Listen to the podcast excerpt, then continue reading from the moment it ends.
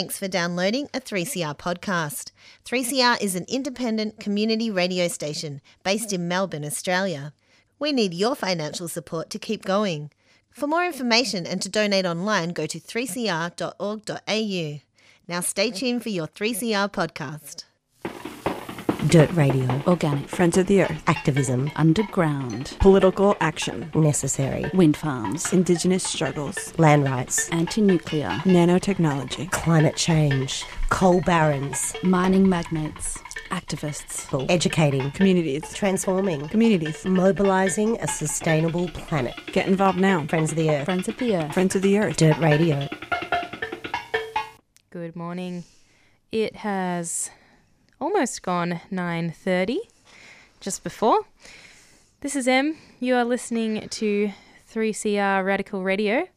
I'm here on Dirt Radio, Friends of the Earth's weekly news, activist, environmental issues and affairs show. This morning I'm in the studio with my lovely co-host Phil. Morning, Em. How you going this morning? I am really, really well. it's great to be here um, for another show. Always lots happening, and for us to bring to you, the lovely listener of Dirt Radio. Before we start the show this morning, just want to make an acknowledgement that we are broadcasting today from stolen lands, the stolen lands of the Wurundjeri people of the Kulin Nation. And I'd like to pay my respects to their elders, past, present, and emerging, and acknowledge that sovereignty has never been ceded. And just shout out to all the staunch First Nations mob out there uh, currently defending their country and, uh, you know, being on the front line of environmental issues. For sure, especially those up at Djab Wurrung Embassy, and we might check in and just give a little update um, on what's going on a little later in the show.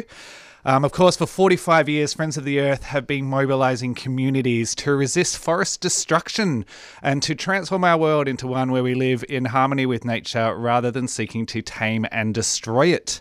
And today on the show, we're going to uh, talk with uh, Sue McKinnon, who is from the Kinglake Friends of the Forest, who've been protecting uh, country, protecting forest up there uh, for um, quite a number of months and years um, now from Vic Forest and native forest logging. And we'll find out about some of the impacts um, that are happening on the forest, uh, why it's so special, and how you can help protect it. And that is coming up just after this quick community service announcement. The Australian Plants Expo is a huge native plant fair with displays, books, garden pots, giftware, and activities for children, along with talks, demonstrations, workshops, refreshments, and door prizes. The Australian Plants Expo, Saturday the 14th and Sunday the 15th of September, 10am to 4pm at the Eltham Community and Reception Centre, 801 Main Road, Eltham. Adults $5, concessions $4, and children free. Contact Australian Plant Society Yarra Yarra via email on apsyarrayarra at gmail.com or call 0430 513 433 for more information. The Australian Plant Society Yarra Yarra is a 3CR supporter.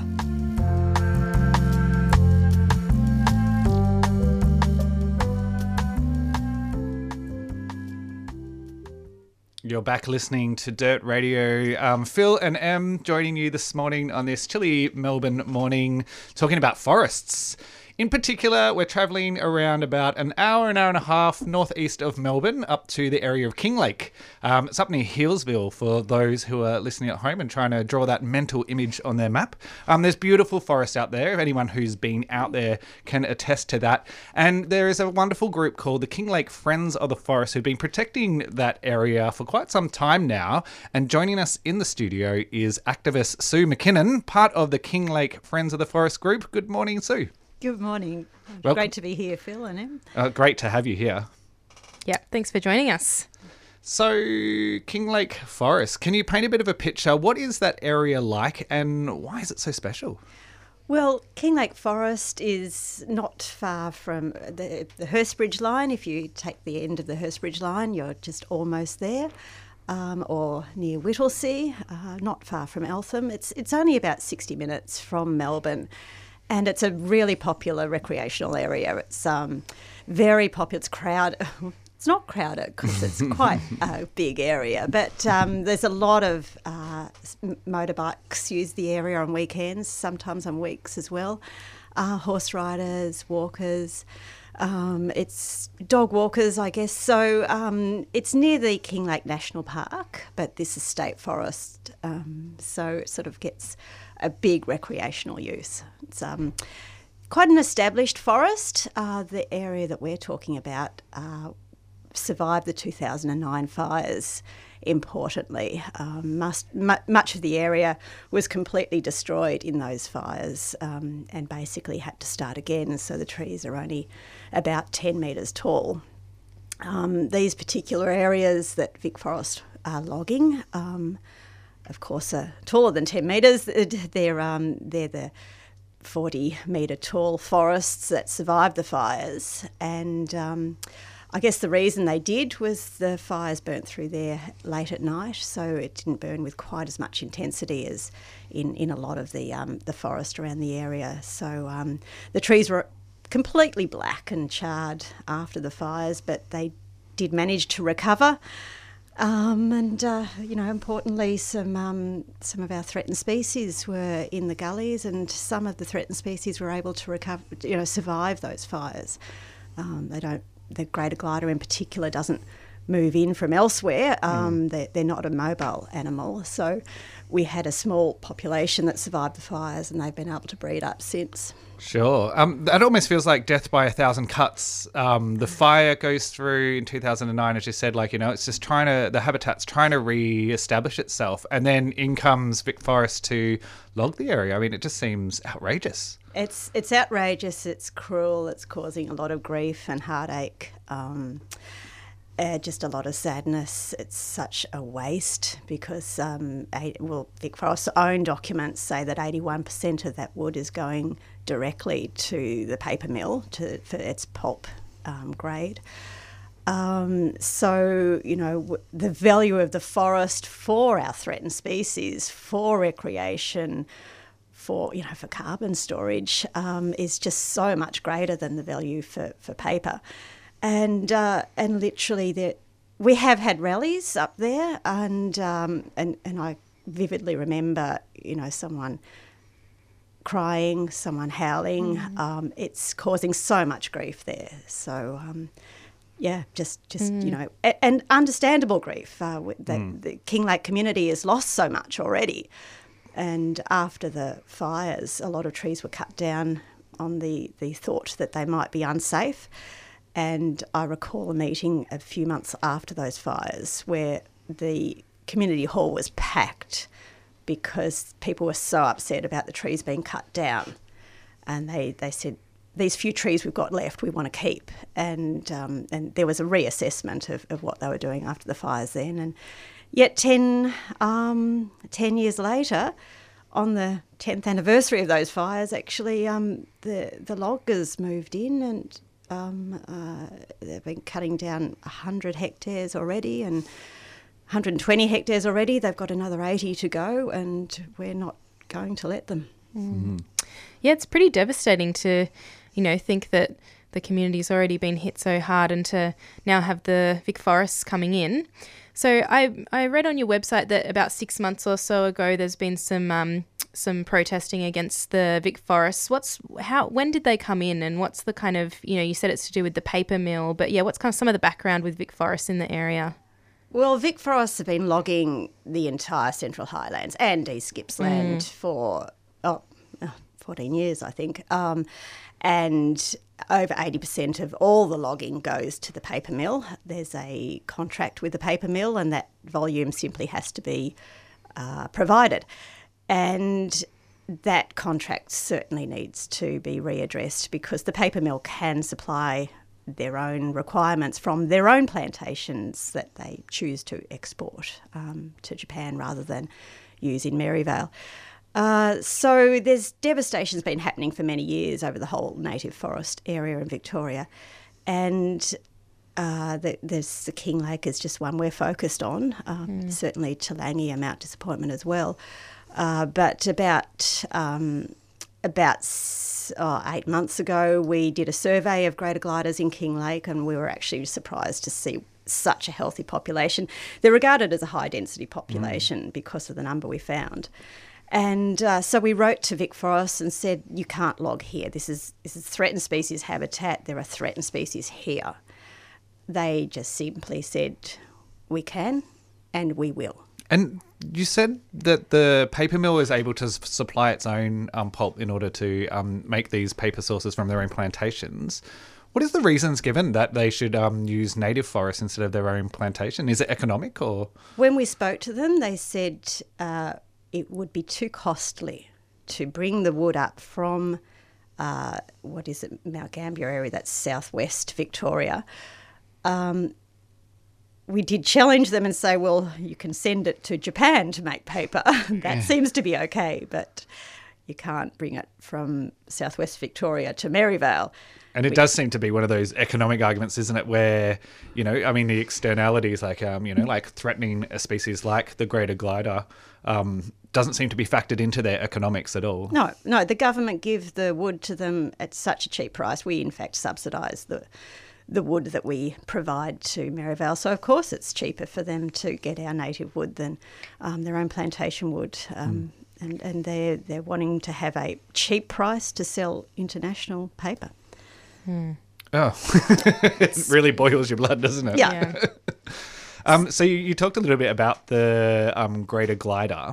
Um, can you paint a little picture for the people at home because they are a beautiful species? like I'm getting goosebumps and all the warm fuzzy feelings just thinking about how cute they are. um, can you tell me a little bit about them because they are listed as a threatened species? They are quite iconic in Victoria, aren't they? Yeah, so they're, they're quite a large animal. They're, they're the size of a, we call them the size of a baby koala, uh, but they glide, so they're a flying baby koala, basically. um, uh, they have these huge ears that are furry. Uh, very large eyes, and that's what you see when you're spotlighting. Um, they're quite a character. Um, you don't when you see eye shine of other animals, it's not quite as big and vibrant as, as for the greater glider. And they'll just sit there and look at you because they, they're like a koala. They only eat gum leaves. So a lot of their energy is taken up in digesting those gum leaves. That's why they're not mobile, actually. Um, so, so you can have this quite long interaction of these beautiful animals just looking at you and you're looking at them. Uh, they've got this incredibly long furry tail. It goes uh, po- uh, 60 centimetre long tail, which just hangs down. Uh, they're very furry. They um, can't be picked up in thermal cameras. You just have to pick them up on, on torch because they've got so much fur, it protects um, the, the heat. You can't pick up the heat from them. Um, and yeah, as you say, incredibly cute. Yeah, it seems, you know, just ludicrous that they wouldn't be protecting such an amazing species. Well, they were listed as threatened over two years ago, and it's up to the Department of Environment to write an action statement to, to for what we can do to stop them going to becoming ex- extinct. And the uh, Department of Environment, Lily D'Ambrosio as minister, has chosen not to write that action statement. So everything that happened to them in the past is continuing to happen to them. And literally, where you find a greater glider in a tree, that tree can still be removed and is being removed. Well, it seems like the work that you've been doing with, um, you know, kind of surveying those populations and getting out how how many numbers are down there would be really important. What's some of the other work that you've been doing in the area? Uh, we've also been doing a, a, a tree survey as well as surveying for gliders. We survey for trees, for habitat trees, and found that Vic Forest had only detected half of the habitat tree type ones that they um, that they should have they should be detecting all of those, and there are other habitat tree, you know, type two and type three that they should have been accounting for as well, and they, they haven't. So we just tallied all those up and reported to the Department of Environment. And but importantly, we we just simply they weren't going to talk to us about this at all. We could not meet with them. We could not get any time with them. They just kept putting us off. So we uh, community simply walked into the coop and stopped them logging when they completely refused to talk to us and uh, that stopped the logging. Over four weeks, we had various logging stops um, and uh, and got their attention. and we were able to have some discussion with them.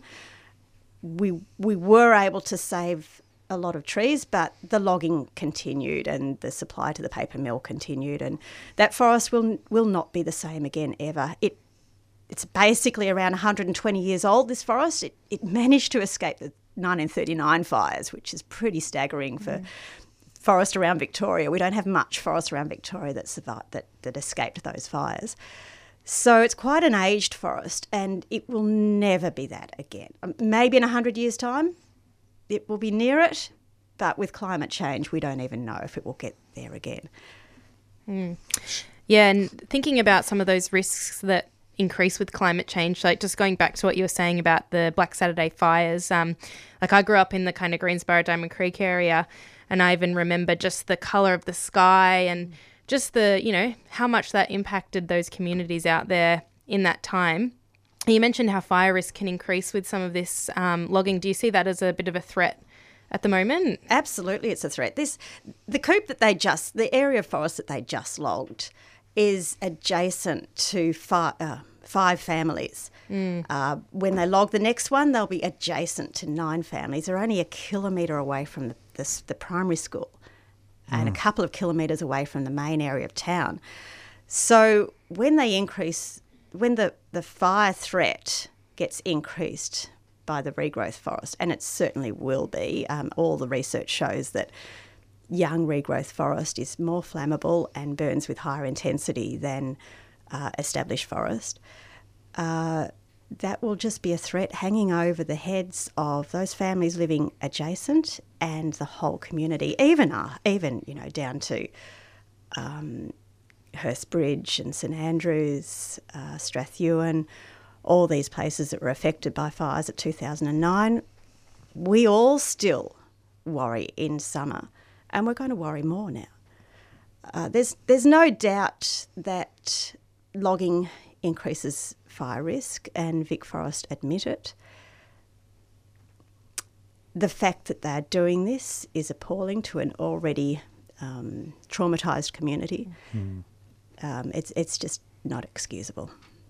No, and the the, the impact like uh, of the fires enough was enough. It's just um, so outrageous that the government continues to to put communities at risk like this. Um, also, I um, know um, beyond that risk of fire as well, there are potential economic risks and um, impacts on the businesses around the area, particularly agricultural and farming. The forest kind of plays a bit of a symbiotic role with farmers in some respects. Um, can you tell us a little bit about um, that role that the forest plays with adjacent farm and farmlands? Yeah, well, it's it's a very important farm area up there because of the um, the depth of the topsoil in King Lake and the richness, the amount of uh, rain that they get up there. They've actually got an overlay on their land as agricultural land because it is so rich. And the uh, the wind, the increase in wind over those paddocks now is so dramatic after just this one area was logged right adjacent.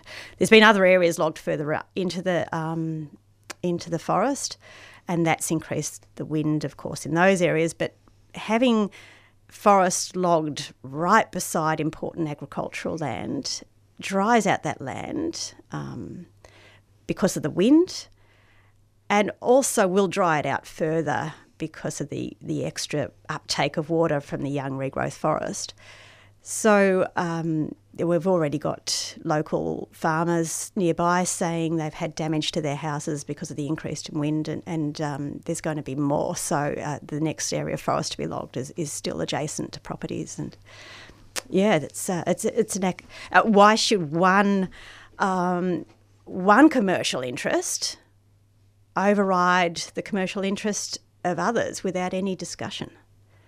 And all this for paper, which is just, I mean, it it would be laughable if it wasn't so serious and the impacts so broad and so spread out. Um, if people are listening at home, uh, are there ways that they can support the campaign to protect Kinglake Forest?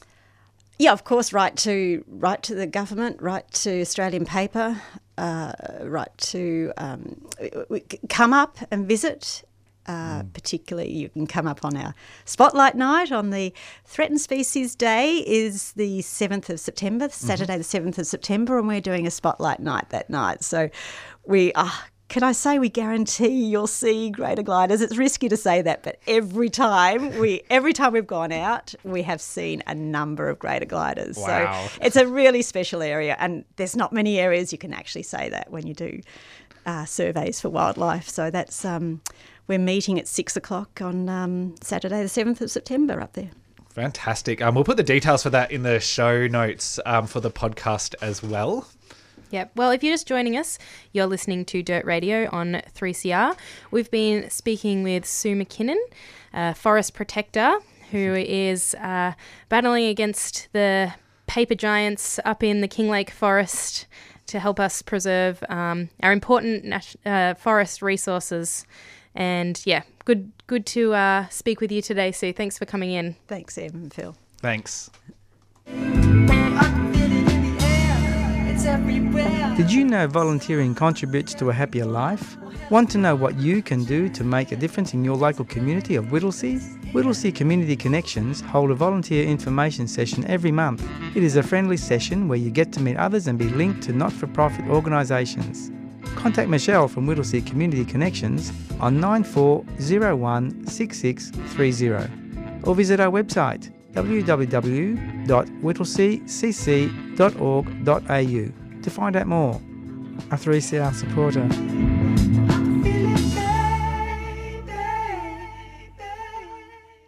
You're listening to Dirt Radio. This is Em. I'm here with Phil today, and we are coming down to the last 10 minutes of the show. So it's time to bring you up to date with some events that are coming up at Friends of the Earth in the next week or so. So tomorrow morning at 7:30 a.m., the Sustainable Cities Collective are holding their weekly banner drop at the Eastern Freeway for Doncaster Rail. If you want better public transport, get along to their banner drop. Uh, it starts at 7:30 in the morning, and their campaign at the moment is around the Northeast Link. So you might know that the Northeast Link is going to bring more traffic and congestion to the Eastern Freeway, and it's also going to rule out the possibility of the Doncaster rail line that's been promised to that community out there for so long. So get down if you're up for an early morning banner drop. Hop onto their uh, Facebook page for more information. And tomorrow evening, 6 till 8:30 p.m., we are having an event at Friends of the Earth. Is nuclear power a solution to climate change? No. And- that's the short answer. But if you want to come along and hear a more nuanced conversation uh, about that issue, you can come along to the beautifully renovated Yami Lester room and you can hear from some people who've got a lot of experience and knowledge of the nuclear power industry. We had a few weeks ago on the show Dr. Jim Green coming to dispel some of those nuclear myths. So he'll be chatting with Professor Tilman Ruff. And they're going to also be showing some short films about Chernobyl and some other uh, nuclear accidents that you might not have heard about. So if you've got any questions, come along. There'll be some soup, some hot drinks. It's going to be a great night. And on Thursday, the 29th, uh, so the day after, Yes Renewables Collective are hosting an info night. So that's 6.30 to 8, also upstairs in the meeting room. And they are currently on the road to 100% renewables. So there's been some sort of, you know, federal inaction on renewables, but Yes Renewables Collective have been chipping away on the Victorian stage to secure more and more renewable energy. So if you're interested in getting us to a 100% renewable energy future for Victoria, come along to that meeting. No prior knowledge is required, and they're also going to have some food and beverages available. Yum. Yeah. Um, all exciting stuff. And of course, don't forget you can always find those more events on Facebook. Uh, Friends of the Earth Melbourne Facebook. So jump on there and just search for Friends of the Earth Melbourne and click on the events tab. And there is all sorts of things, including getting involved in the many collectives at Friends of the Earth, whether your passion lie with forests, like we were talking about today with Sue McKinnon from the King Lake Friends of the Forest. Or if you're interested in renewable energy, stopping the nuclear industry, protecting rivers, uh, whatever your passion lies in, um, there are lots of collectives and lots of like minded people that you can go along and collaborate with at Friends of the Earth. There's always there's always something to uh, get involved with, no matter your interest. and I was thinking we should probably do a bit of an update on Djab Wurrung as well. Sure. Did you? I could do that one. I've been up there last week, so yeah, spent a bit of time up there last Monday to Thursday, and um, basically, the time has passed now. The embassy were issued an eviction order. They had 14 days, um, but obviously they said that they would not be leaving the land. Um, Vic Roads are ready to come in and start building the road. Uh, so that passed on Wednesday. On Tuesday or Wednesday, there was some workers coming onto the site. There's been no police come on as of yet, but the threat is imminent. So at any moment now, they could be getting ready to come on and evict Djab Wurrung people and all of their supporters up there.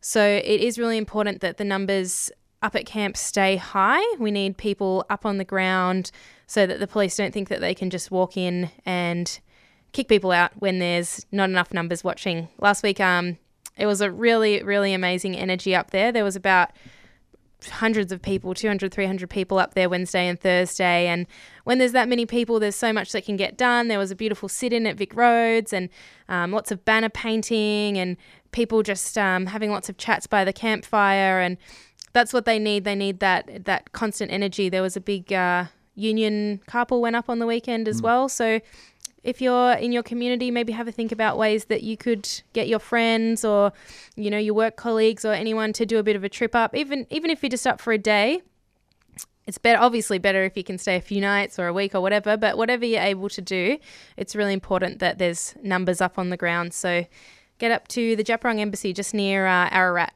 Yeah, for sure. And I think it's also important to note that uh, whatever skills, whatever passion, whatever you have to bring up is welcome. It's a community space. So everything from, uh, you know, making sure that the, uh, the toilets are clean, functioning, through to um, painting banners, through to um, helping with uh, deploying actions, um, anything in between that. So pretty much anything you can imagine. If you can go up there and maybe give a couple of people a haircut, maybe they'd give you, a, they'd probably be happy. A massage, anything like that. It's a community space. So um, bring along all of the things that you can because it is all valued and all important to make sure that those wonderful protectors up there stay um, healthy, flourishing, and able to do that work. So go and join them.